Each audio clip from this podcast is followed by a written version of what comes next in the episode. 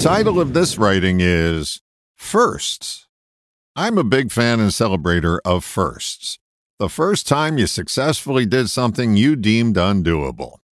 There is such a feeling of accomplishment associated with these events. What I find is that firsts are inversely proportional to the number of candles on our birthday cake.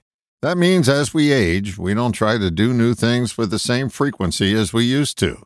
Call it set in our ways, uninspired, or just plain old. But no matter the label we choose, it's pretty much a fact that many of us can't recall the last time we attempted a first. This message is more than encouragement to try new things. It's an invitation to experience the feeling of accomplishment more often. It's available to us every day. The good news is we don't have to attempt a major first event to get this feeling.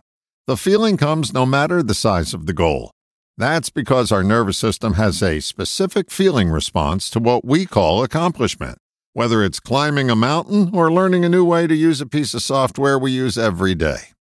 Want to feel more accomplished? First, set mini goals to learn or do new things.